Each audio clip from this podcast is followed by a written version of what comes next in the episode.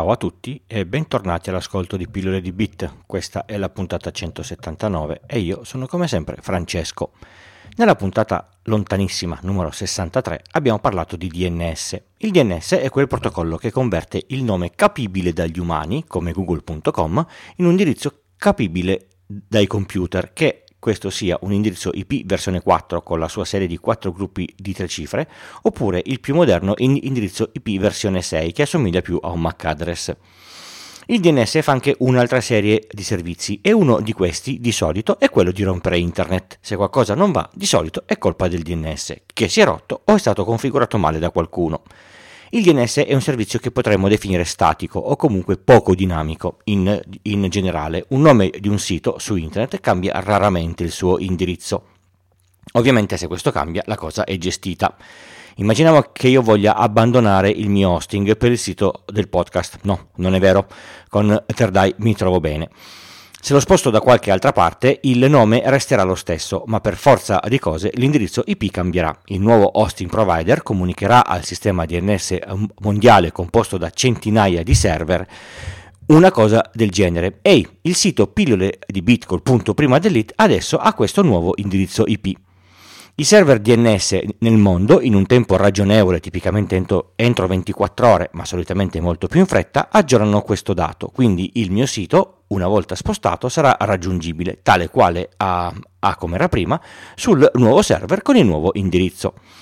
Ci sono però server per i quali l'indirizzo IP cambia molto rapidamente e che è necessario mantenere aggiornati molto di frequente. Per questo esistono altri servizi che funzionano in un modo un po' diverso.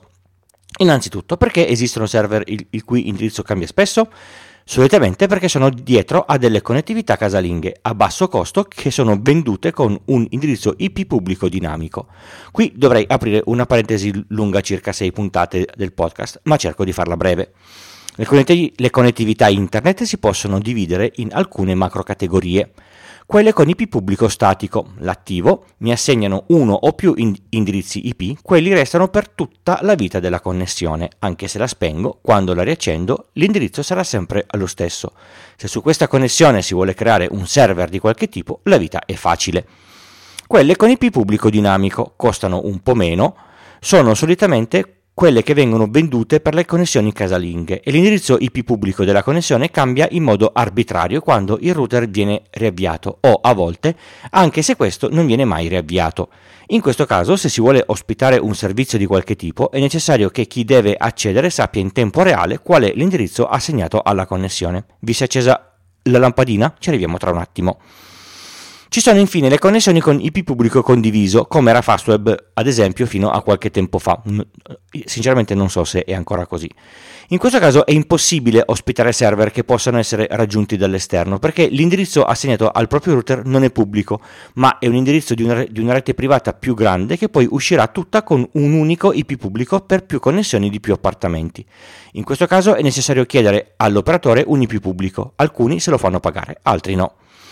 Se la connessione di casa propria è nel secondo caso quella con IP dinamico, è necessario sapere in tempo reale qual è l'indirizzo assegnato in quel momento. Ma a cosa mi potrebbe servire sapere qual è l'indirizzo IP di casa mia?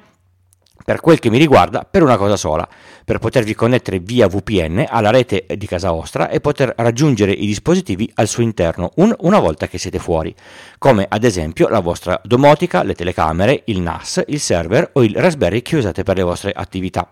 Se siete più smanettoni e più attenti, vi servirà per far collegare i vostri amici al server dei videogiochi o al repository dei file che, che condividete o, o al vostro Nextcloud. Per fare questo dovreste ovviamente aver già configurato gli appositi port forwarding. Veniamo al punto. È necessario sapere che PA la vostra connessione connessione. Per questa cosa esistono i servizi di DNS dinamico.